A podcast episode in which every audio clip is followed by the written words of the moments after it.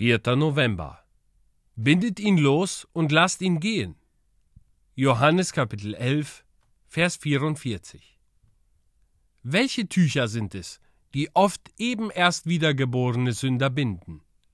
Einige von ihnen sind durch das Schweißtuch um ihren Kopf gebunden. Sie sind sehr unwissend. Es mangelt ihnen in trauriger Weise an geistlichem Wahrnehmungsvermögen. Und außerdem ist das Glaubensauge verdunkelt. Das Auge ist da, und Christus hat es aufgetan. Aber dann ist es die Aufgabe der Diener Gottes, das Schweißtuch dadurch zu entfernen, dass sie die Wahrheit lehren, sie auslegen und die Schwierigkeiten hinwegräumen. Ein einfacher, aber sehr notwendiger Dienst.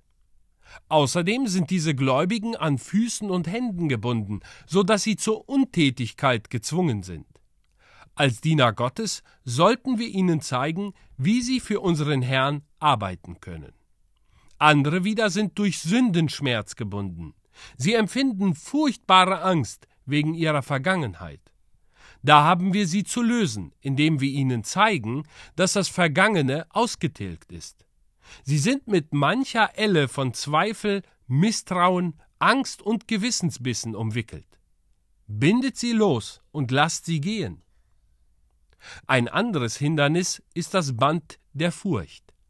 Oh, sagt einer, ich bin ein solcher Sünder, dass mich Gott für meine Sünden strafen muss. Erklärt ihm die großartige Lehre von der Stellvertretung. Löst diese Binde durch die Versicherung, dass Jesus unsere Sünden auf sich nahm und wir durch seine Wunden geheilt sind. Gläubige Seelen sind auch sehr oft noch durch die Grabgewänder des Vorurteils gebunden. Sie pflegten vor ihrer Bekehrung so und so zu denken und sind geneigt, ihre toten Gedanken auf ihr neues Leben zu übertragen. Sagt ihnen, das Alte ist vergangen, siehe, es ist alles neu geworden. Einige von ihnen tragen noch die Grabtücher schlechter Gewohnheiten.